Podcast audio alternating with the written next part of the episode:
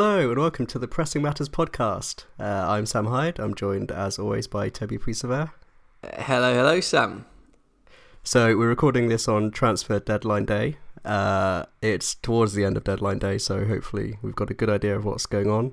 Uh, it was the FA Cup at the weekend, so it's a bit of an unusual episode. Might be a little bit like uh, sort of the last week of school before Christmas. Even Wrexham couldn't embrace the full magic of the cup. They it got some magic of the cup, but they didn't embrace. They didn't go full a full magic of the cup. You know, it was pretty magical. I enjoyed watching it, uh, but then I also don't know how I feel about Paul Mullin dropping down from like League One to to National League. But I, I think there might be some more behind that. I don't know. Yeah, well, it's happened before, hasn't it? Like with Salford, but it feels like Wrexham are doing it a bit nicer. They feel a bit nicer. There's a bit more of a better mood, and also the club was in a lot of trouble. Yeah, it feels a bit Uh, more recently. community driven as well. You know, I, I I think it's good everything that's going on there. I think um, it's easy to be a hater these days. Oh, know. it is so easy. watching two people fall in love with the sport that you've been obsessed with is kind of a nice thing to witness anyway, you know. Yeah, and you know they'll be bringing a lot of eyes to it from uh, from the USA. I'm sure. Yeah, the US of A, baby. Very Okay, Well, that was uh, A weird Wrexham was a- tangent there, sorry. Magic of the Cup. as well as the Wrexham match. The big game, probably the big game, I suppose you'd say, is uh, the Arsenal Man City match. Uh, One 0 Man City from from Nathan Ake. Quite quite a weird match because City pretty much put their full strength side out apart from Ederson, and then it felt like Arsenal were kind of okay with not getting through. Um, when you think that City have better depth than Arsenal, it kind of feels like a smart move long term to just sod off the FA Cup. Yeah, absolutely. There was still a strong, there was still a strong team from Arsenal. It was, it was good to, you know, and, and it was a very good performance. Um, definitely not full strength for anything, obviously, um, but yeah, interesting, interesting psychological battle more than anything. Because realistically, you know, it was it was Man City, arguably Man City's strongest team, but then you've always got the question of Man City what is their strongest team, first off, um, and then in terms of the actual psychological battle of, of what it means for the league. It's a bit frustrating that the first encounter this season between Arsenal and City has been in the FA Cup. It's a little bit devastating. I know it wasn't a full strength Arsenal team, but do you think there could be some psychological sort of implications or extra pressure on the first league game now for Arsenal? Do, do you think it affects things in, in any way?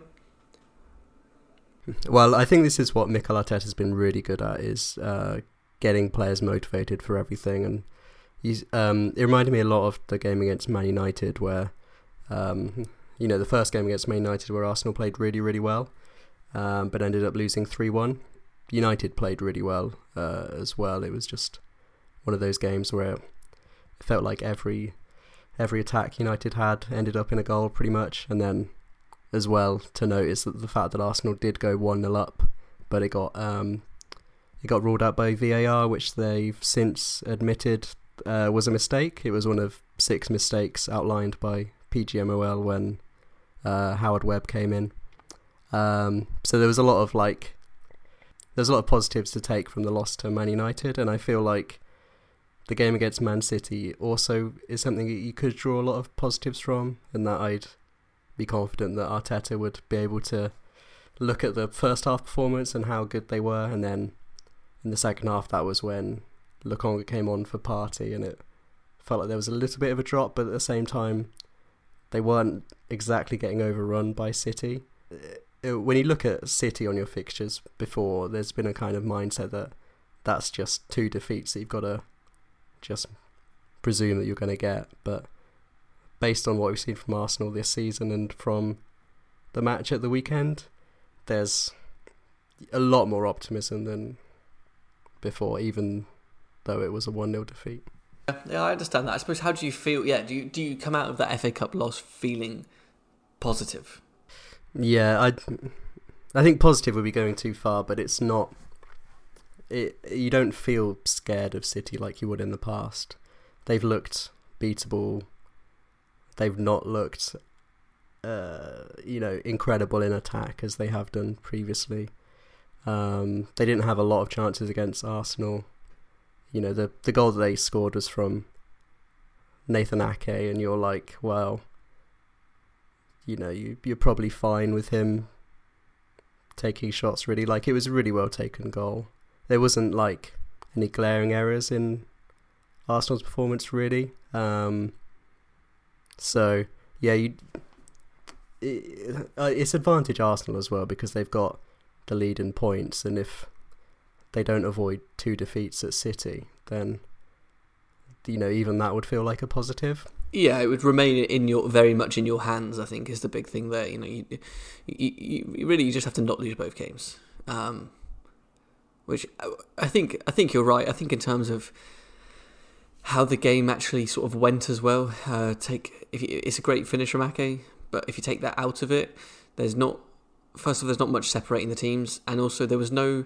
I didn't really see anything where any patterns where you're thinking, right, okay, this is how City can exploit um, a, a, weakness in the Arsenal press, or this is how you know Man City can can over totally overrun this this side of the pitch or something like that. There was nothing like that that that there was nothing that would be lingering that you is in the back of your mind as an Arsenal fan going into the Premier League games. I think is is probably the big positive, right? Um, there's nothing where you're thinking, well, we can't let this happen again, or you, you know. Um, so I think that's a big positive. I think it'll be very interesting in the league. It'll be very interesting psychologically how Arsenal actually deal with it, um, and how you know you you'll you'll cope with the pressure at that point because it's. It, I think you're right in that everything Arteta has done has been fantastic um, in terms of the the mood around the place, the way the the, the, the way that you're playing football, the way you're winning games, uh, the, the young players that you're winning them with. But it does become very real, maybe, when you're playing Man City, knowing that if you win this, you know, everyone like everyone's then everyone's already talking about Arsenal winning the league potentially, you know, and, and obviously being in that conversation with, with the form you've been on, like we said last last week, you know, fifty after nineteen games, fifty points after nineteen games is, is Centurion form, um, but it would be interesting to see in that first game specifically how you do because it's very different to an FA Cup game. All the right signs were in the FA Cup game, but it'll be very interesting to see, you know the the psychology of the team and how uh, I guess the mentality uh, in that and and what these youngsters are made of. Sam is uh, what I'll be fascinated to watch. But it should be a should be a great clash, and um, very much looking forward to it as the neutral there as well. Yeah, the the fact about Arsenal being the youngest team in the league and Arteta being a young coach, I think um, it it'll be crucial to see how they react to that pressure because you can't really really do a dry run for that pressure. You know, the FA Cup match is not going to be an indicator for anything like the mood will be in in either of the, the league matches. Uh, exactly, it's like penalties. You can't practice the the the atmosphere. You can practice penalties all you want, but you can't recreate the significance of that dead ball spot kick. You know what I mean? Yeah, but the the positives as well is that um, this Arsenal squad have been through similar situations before in the, these these pressure matches. They had, uh, you know, the crucial top four matches at the end of last season, which they ended up losing. Uh, you'd hope that there's been a lot of lessons learned for the young players from there. So, uh, yeah, just being optimistic. Yeah, yeah. We'll we'll have to see how that develops. Are you still Arsenal to win the league? Just they're just just edging it now. I was like 50-50 for ages, but it's feeling feeling good at Arsenal. Well, what I would say from an optimistic point of view is that this Arsenal team is one that's on the up, and Arteta said that they're ahead of schedule, as it is. You know, the the goal is to get top four anyway, and you, you got to remember that Martinelli and Saka are 21, and you know there's so many young players in the squad that they're going to be hitting their peak in the next few years as well. You know, like Odegaard, this is true. Ben White, and whoever. So this is there's, true. There's reason to be positive. Yeah, absolutely, absolutely. It'd be crazy to start being negative and start thinking that it's now or never. Do you know what I mean? It's with the youth in the team. the experience only going to help people. But um, sticking with Man City, but looking at the deadline day aspect, Joao Cancelo going to Bayern Munich out of out of flipping nowhere. Well, he's not really looked good since and including the World Cup. Uh, you know, people have been speculating about why it is, whether there's been a fallout or whatever. No idea. The guy was in uh, the PFA Team of the Year for two years in a row. You know, from last year and the year before. It's it's weird when these players have such a sharp drop off like that. Yeah, I, have seen a few. I've seen a few recently. Pep has been talking about sort of you can't you can't create that hunger and motivation. You can't artificially create that, you know. And when a team is one and one and one, and he's been at the top, and he's been so important, you know that sort of hunger and, and motivation can't just be artificially created. So he's been talking about that in interviews. He talked. I, I, saw some clips of him talking about how important it is to refresh to to refresh your squads. Um, big contrast to what we've done. We gave Henderson a a new deal, and now that's not looking like smart business. Um, I've got no issues with Jordan Henderson. I don't hate him in the way that certain fans do. Uh, I think he's I think he's been a great captain. I think he's I think he's great, but clearly, you know, he's not been the same this season as many players haven't. Um, and Sir Alex Ferguson, you know, when he replaced Roy Keane and things like that, I think he, you know, the way that you can keep sustained success is by having to refresh squads of of senior players who have achieved it all. Um, so I think that's been in the works, maybe anyway because of some of clips I've seen from Pep talking. But um, yeah, it's a bit of a shock one because of how key he, he was, and, and it's it's difficult to stand out in, in that Man City team, right? And he was one of the players who definitely did, partly because of his position and because of the sort of trend around fullbacks at the time, anyway. And he was a leading light in um, how you know, like revolutionary, you know, new new style of fullbacks in that Trent, Reece James, Cancelo mold. Um, but now look at the three of them. So, um, yeah. So I, I, think I think it's a big shock, but I think there are some things that make sense. I think he has also been defensively been been pretty questionable as well, and that's probably been going on for a while. But he's got away with it because, well, the the attacking output and, and the little that he needs to defend.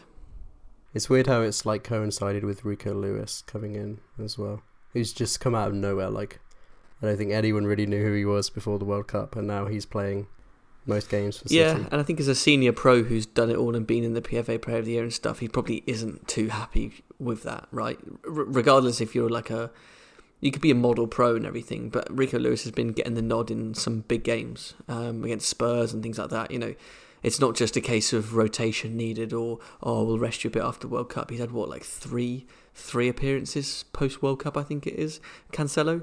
Um, and if you're a senior player who's looking, he's it's it would be normal for there to be some sort of discussion that could lead to a fallout there. I think that would just be human nature, right? And maybe that isn't the case in terms of an actual fallout, but I think you, you wouldn't be happy about your minutes um, if if that's the case and they just gave him the number seven shirt as well.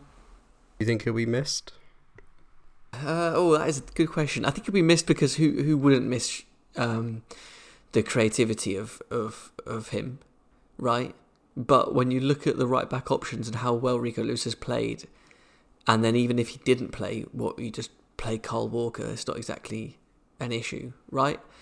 Um, but Cancelo could play at left back as well, and Aké's been doing brilliantly at left back because at the moment his fullback options are Rico Lewis, who is basically playing as a centre mid, as a holding midfielder in build up phase with sort of three centre backs. So he's playing Nathan Ake as the left back, who who it kind of becomes a back three when they're playing out with Ake Stones. It was, but he's I think he's that is hamstring or quad or something. Um, but Ake at left back but basically playing as a left centre back with everyone shuffling over and the right back in Rico Lewis sort of floating about in front of the back three and and offering sort of an extra um, an extra body to play into to be able to create like a little diamond with a back three and, and the right back coming over and playing in front of it and basically building up with this diamond. Um, and I'm not sure that would really be Cancelo's game. There were times where he was playing as an inverted fullback, but he's always been incredibly produ- productive and I think had his best games when he's been playing as like a, a as a as a flying sort of wing back essentially, right?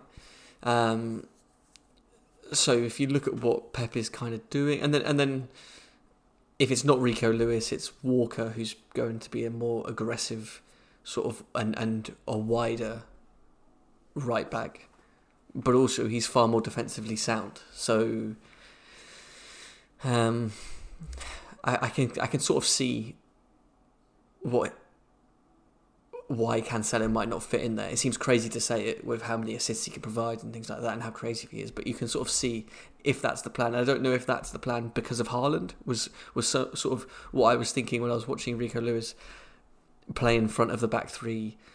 Um, I, I thought, is this a way of because Pep's obsession is what happens when we lose the ball, and you're going to lose the ball far more if you have a striker who is running in behind, running the channels, looking for that final ball as well, looking for the final ball beyond instead of dropping in to link up and sort of get the whole team higher up the pitch. Um, there's going to be far more turnovers, far more transitions where you then have to defend. And I think if you have a fullback who is coming inside and covering your sort of three central defenders, you're probably better set up in central areas to sort of defend a breakaway against you. I just think maybe that's to do with the fact that they're playing with an out and out striker now, um, and even sometimes with Alvarez and Haaland, you, you, need sort of compactness for when you lose the ball because you will lose the ball more.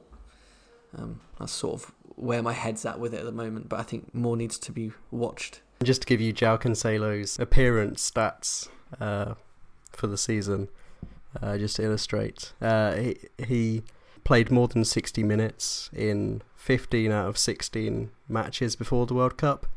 Um, since the World Cup, he's only done that once out of six matches. Um, one of them, he played 22 minutes as a right back against Leeds, and one of them, he played a half at right mid apparently against Chelsea. So, um, yeah, only only the one 90 minutes. Maybe maybe we should have more winter breaks like this, where Pep's just left alone in a room with his thoughts and none of his players, and he just thinks and thinks and thinks until he thinks the best thing I need to do right now is have more control and sell all of my best players. You know, I'm if it means that he decides halfway through the season to bin off Haaland and sell him, I'm I'm down for you know winter World Cups every year. All right. There was some other big news. Well, Bristol City making me look like a fool, Sam. Yeah, okay, let's talk about that because uh, they beat West Brom 3 0, and that was my, my big FA Cup upset, which wasn't really a massive upset, I guess. They're both in the Championship. But uh, yeah, you said it would never happen, and that they would never win, and that Bristol City are rubbish, and that. And I called uh, Nigel Pearson an ostrich as well. Yes, do you want to apologise to Bristol City and Nigel Pearson? No, I wouldn't like to apologise. They've drawn Man City now. That's fun. Might see if I can get tickets for it. You know, why not? Why not jump on the band? Is it? Is it at home? Yeah.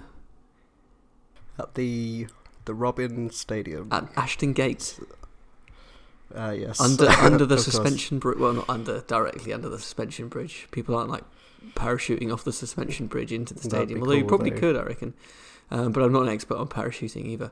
Um, but yeah, yeah, they host they host the big the biggest of guns, Sam, at the moment. So that's uh, that's quite fun. What?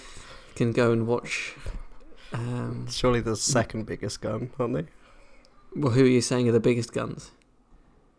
The mighty gunners. The the gunners. They're the the gunnerist of all guns. Um, to focus on Bristol City, yeah, didn't see the game comprehensively beat West Brom though, and Bournemouth have now signed Antoine Semenyo, who uh, scored the equaliser in the first FA Cup game against Swansea in before the replay. Uh, he scored the equaliser to to take them there. He's kind of been the only bright spark in. Well, no, there's Alex Scott actually that everyone's very excited about. Plays for in the England youth setup, um, and is a very talented player. but um, Antoine Semenyo's been been one of the, the decent ish players. Quite surprised he's gone to Bournemouth though. To be honest with you, um, I think that's a step up too far. I don't think that's brilliant business by Bournemouth. But hey, we'll see. I could be he... wrong once again. Is he going to start? I mean, Bournemouth have just like all sorts of players. It feels like there's no like standout at Bournemouth. They're all just kind of there. Well, yeah, it's kind of like they're they're doing a bit of a mini Nottingham Forest or something. They were in for Zaniolo. Like if they had got Zaniolo and Semenyo in the same window, that would be like odd. That would be like, you know, I mean Zaniolo's obviously had two ACL issues and things, so there's there's there are some question marks there over what he could still produce, I suppose, and what kind of levels he could reach. But Semenyo, I don't know. Semenyo looks he, he's looked he looked decent. He's looked okay, but uh, you know maybe in, uh, surrounded by better players, he'll go up a gear. He's still young as well. Um, a bit harsh to just write him off, but I'm I'm surprised that he's made such a step. What, what is he? What does he do? Where does he play? Oh, he's like a Antoine Semenyo. He's 23. He's like a he's like a winger, kind of like attacking midfielder um, sort of inverted forward, maybe you could say. Um, decent physical presence though, can hold the ball up well, I would say as well. Um, could play as a second striker. He's sort of like a he, he's like a creative wide slash central player. Um, but I don't think he's got a huge output. But technical ability is decent, uh, and decent physical attributes to hold the ball up, I would say. But the Premier League's a different different beast, isn't it? You know, you can. It'd be interesting to see. But anyway, there's more transfer news than just Antoine Semenyo and Joao Cancelo, believe it or not. The big one, I suppose, is uh, Jorginho joining your boys over at Arsenal.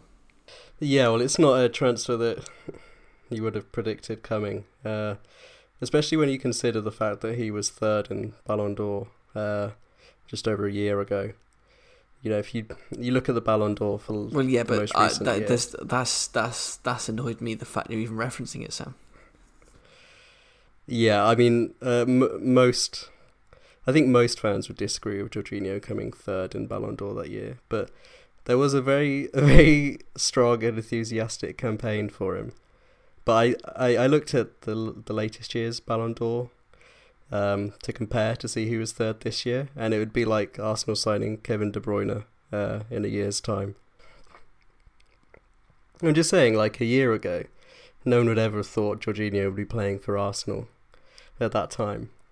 And it's, you know, you would never say that De Bruyne would be playing for Arsenal. But maybe De Bruyne will have uh, an underwhelming season where he gets replaced by uh, Sergio Gomez. I don't know. Who knows? But also, I, but but but Jorginho was never the third best player in the world.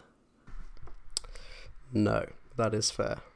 Like, I get I get what you're saying, but but the fact that he came third in the Ballon d'Or is totally irrelevant anyway because it because it, it it's not it's not true. It's not factual. Okay, I'm I don't care that the rankings put him third. It's still not factual that he was the third best player in the world at the time obviously you needed depth to for for Partey, right?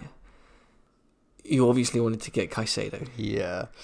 Brighton put the put the foot down, but I understand that Jorginho isn't bad business in the sense that it's eighteen months. It's a pretty cheap deal, um, you know, and it's a bit of depth in there.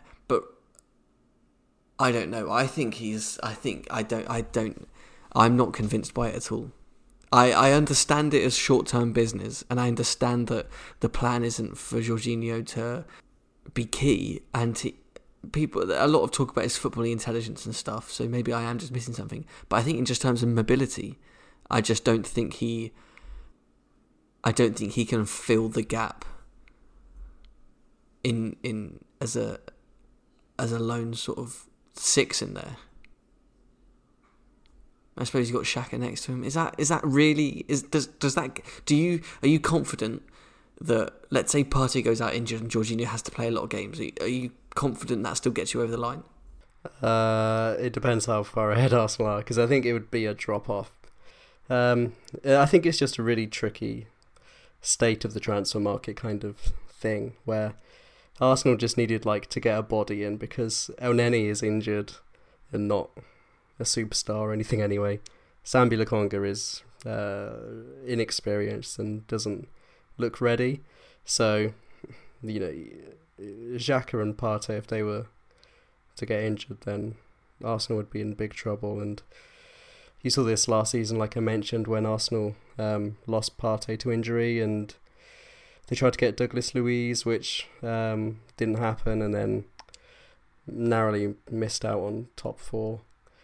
Um, it's just a case of who would Arsenal possibly get in, and getting Jorginho for pretty cheap uh, on a sh- pretty short contract. It f- feels like it's probably enough. It's like a six out of ten signing. Um, obviously, everyone would love Moises Caicedo or Declan Rice, but um, it's been very clear that these players are not available at the moment. So it's just making do with what you've got. It's a little bit like on Football Manager when you realise that you've got no options in in transfer market and you just buy an an old player like who's been around the block. Yeah. Yeah. I did one with Arsenal where I bought a 36 year old Miralem Pjanic and uh, you know, he couldn't move at all. I mean, I've got Bristol City, I've got John Obi Mikel sitting there, so you know. it does a job if if you're not relying on too much. And you know, we're talking about Jorginho like he's a dinosaur, and the guy's 31. He's uh, outrun by by refs and stuff. You know, I I I think for sure. What what was that Partey recovery run uh, against Antony? I'm just saying, Jorginho doesn't make that. It's and and look, a lot of players don't, I suppose. So maybe it's unfair, but look, what he does bring is he he brings tactical intelligence, um, and the system already functions very well. So that does, I think, you know, that could mean that he looks good for eighteen months because if the if he understands, he's clearly smart, right, in a footballing sense, and he's played under Sarri, he's played under you know plenty of very intelligent managers. Um, it makes sense that Chelsea are offloading him before his his deal's up, and they've got Graham Potter, and there's a whole revolution going on over there. Anyway, and look, he brings a lot of he does bring intelligence. He obviously can understand. I'm sure he could function well in a in a good defined system, which is what Arteta has there. So there are, you know, I'm not I'm not saying it's just a total a total disaster of a signing. I, I don't think it is, but my my thing would be is I suppose is he is he defensively solid enough, or defensively robust enough to to sort of be that holding midfielder for Arsenal um, in some in some tougher games, in some tougher moments, and I'm not convinced by that. But then at the same time, hopefully he doesn't need to be because Partey plays the big games and stays fit.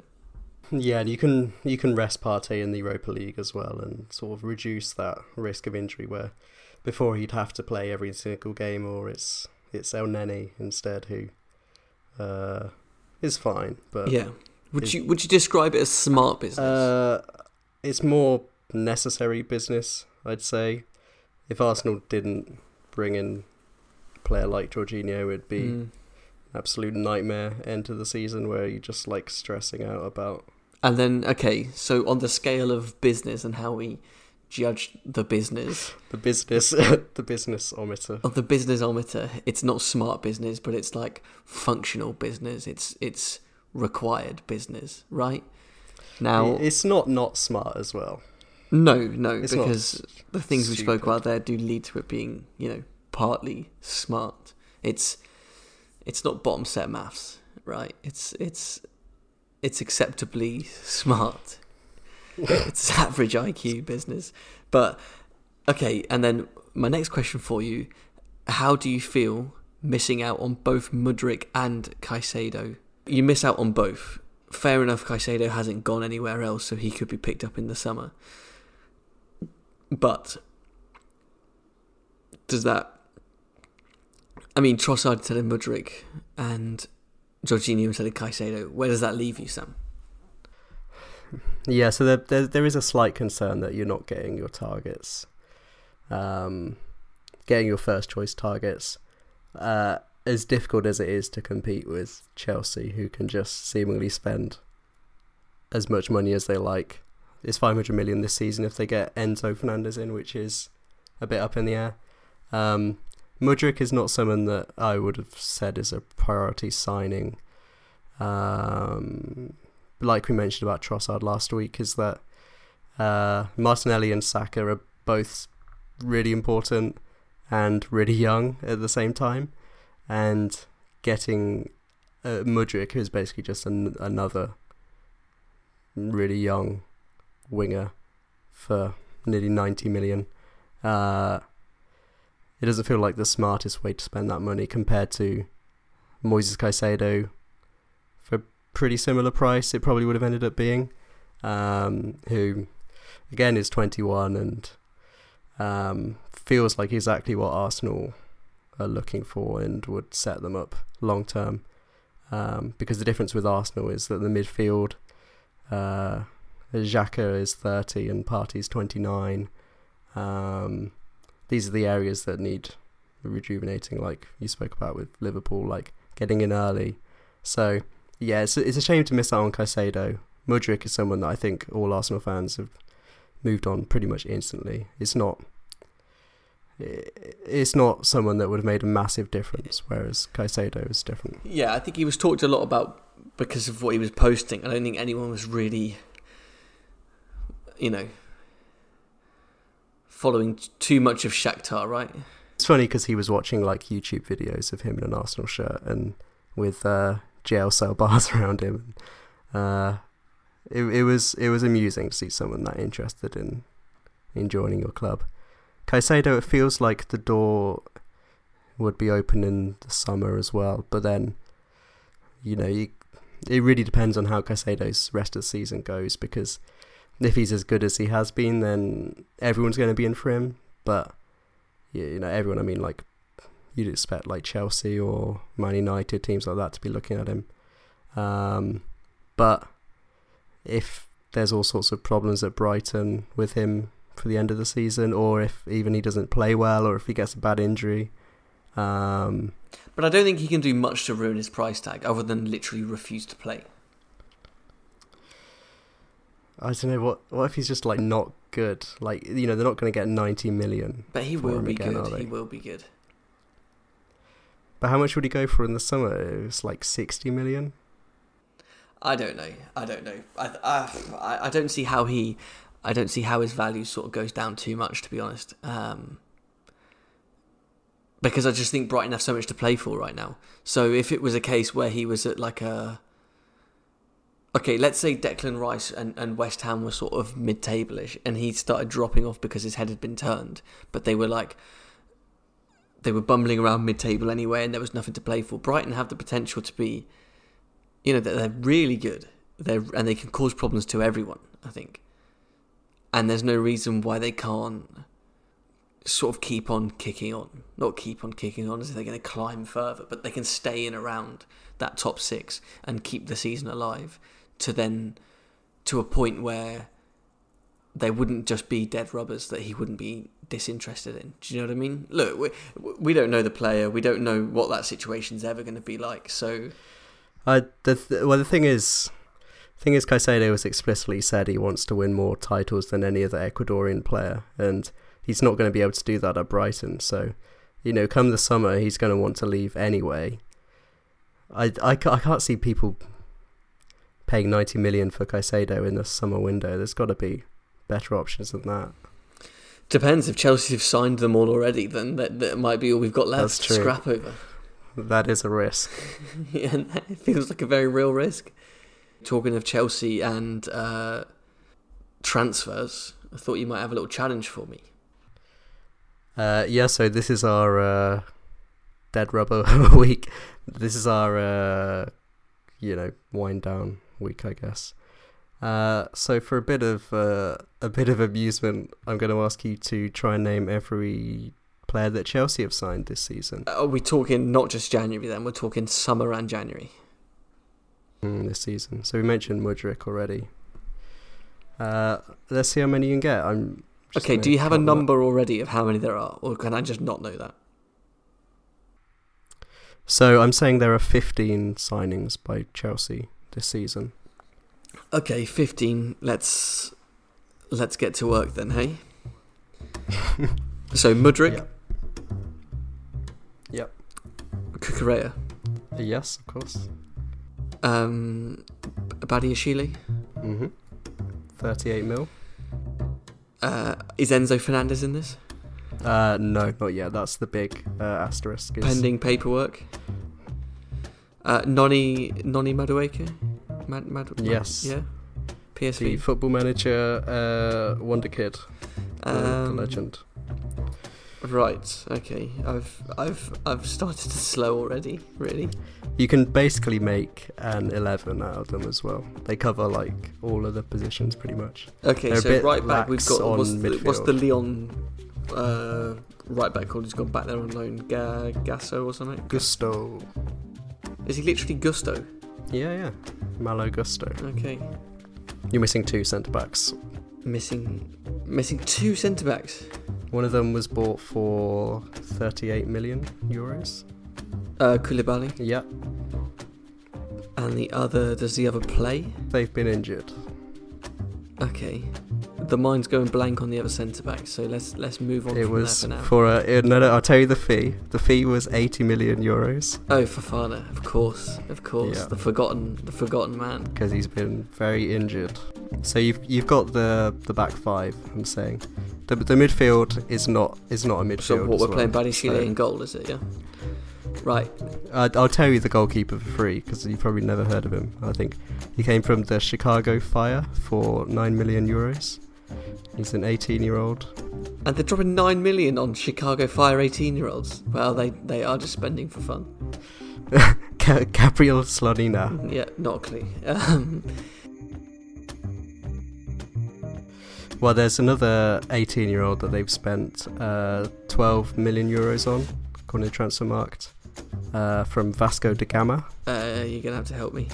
Andrey Santos. With, Okay. uh, with a Y. Not not to be confused with the left back. The yes, the heroic Arsenal left back. Okay. There, there is um, another midfielder they got on loan for a modest loan fee. Oh, Joao Felix.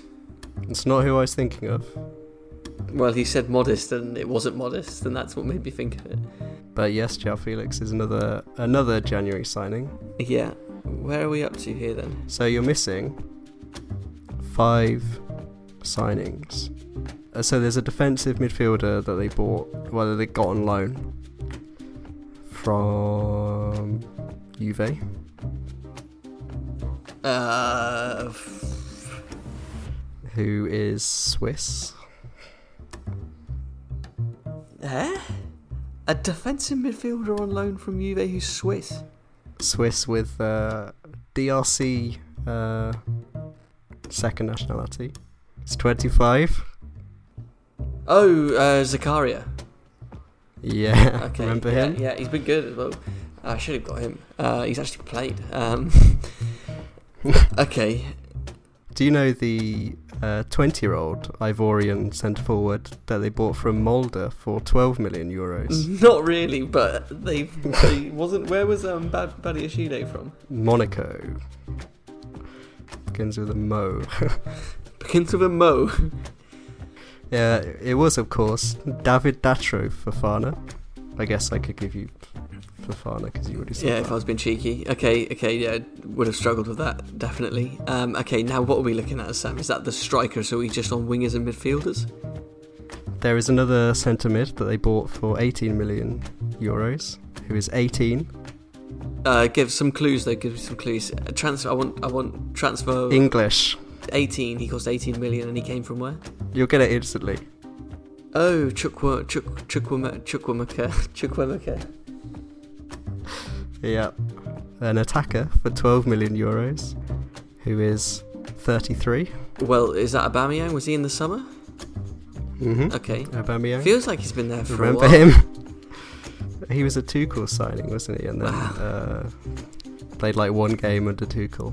Okay. So I think I think there's only one player left Is he a fun one? Uh, yeah, fifty-six million euros. Oh, that is quite a fun one.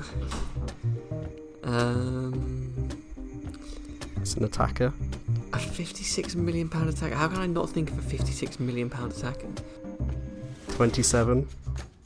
Am I going to be kicking myself, Sam? Oh, he's really famous.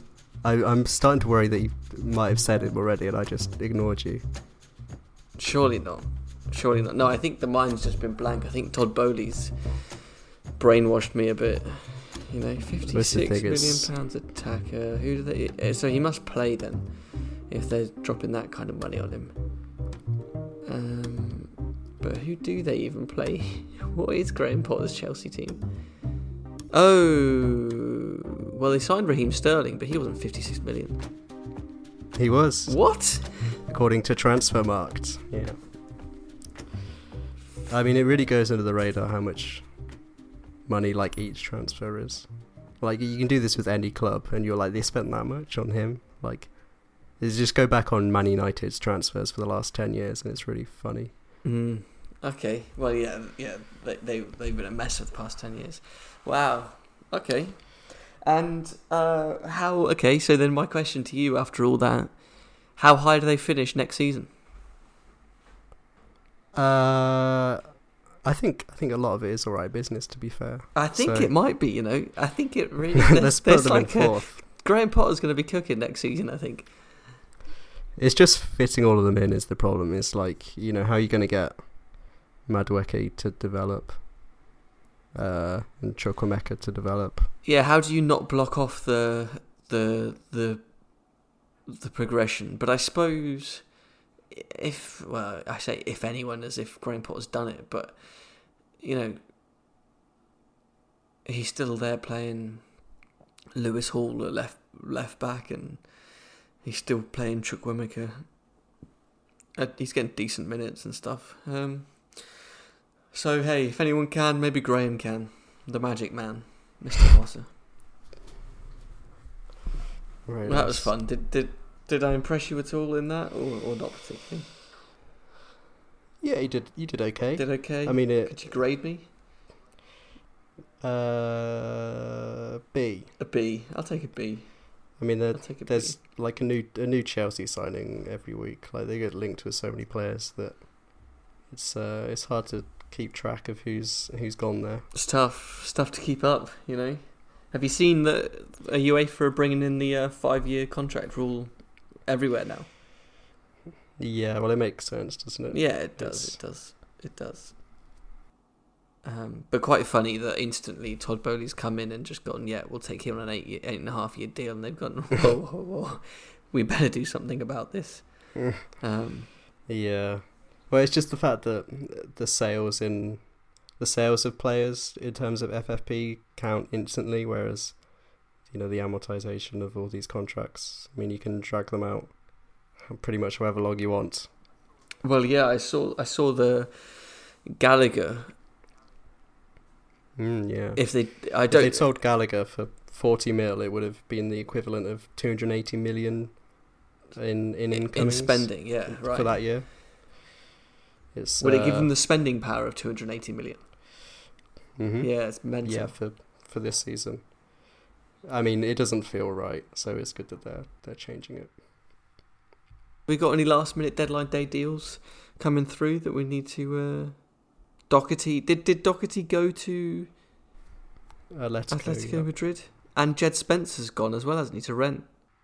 Yeah, just get rid of all the fullbacks, Yeah. but they got Pedro Porro coming in. Jed Spence cost twenty million as well. Remember, Yeah, yeah. it's crazy how this adds up. The the the one thing actually that does annoy me about the it's another transfer loophole that Tottenham are doing, which is buying every single player as an obligation to buy. It's a loan with an obligation to buy, and I don't understand how that's different to buying them, apart from just being an accounting swangling. So what's the, what's the, how, do you mean then? What's what are they getting around? Does it mean that the fee doesn't kick in until the next year? the, Lo Celso was on like an eighteen month loan or something, and then they they paid the fifty six million, I think it was, or fifty eight million, after then, and they did the same with Romero, where it was an option to buy. Kulusevski's not been bought by Tottenham yet because it was another loan, and now they're doing it with Pedro Porro. It seems so. It feels like this is another kind of like Chelsea kind of trick that should be looked at. I don't think you should have a loan with an obligation to buy because I don't think that's relevant unless the club like has some major financial problems. Yeah. All right. Well, what's happening next week? The Premier League's back, isn't it? And maybe Enzo Fernandez will be playing, and maybe Sabitzer, maybe uh, Salamendo. was he called? Semenyo, Antoine Semenyo. Keep an eye out for him at Bournemouth. Um, Wow, yeah, I'm sorts. gonna bring him into my fantasy team. If that's not a reason to watch Bournemouth, I don't know what is. Okay, well, we'll talk all about Bournemouth next week. Don't put that kind of pressure on us, Sam. Uh, right, well, I'll, I'll see you then. See you then. Looking forward to the Bournemouth chat. Yeah, can't wait. Bye bye. Bye bye.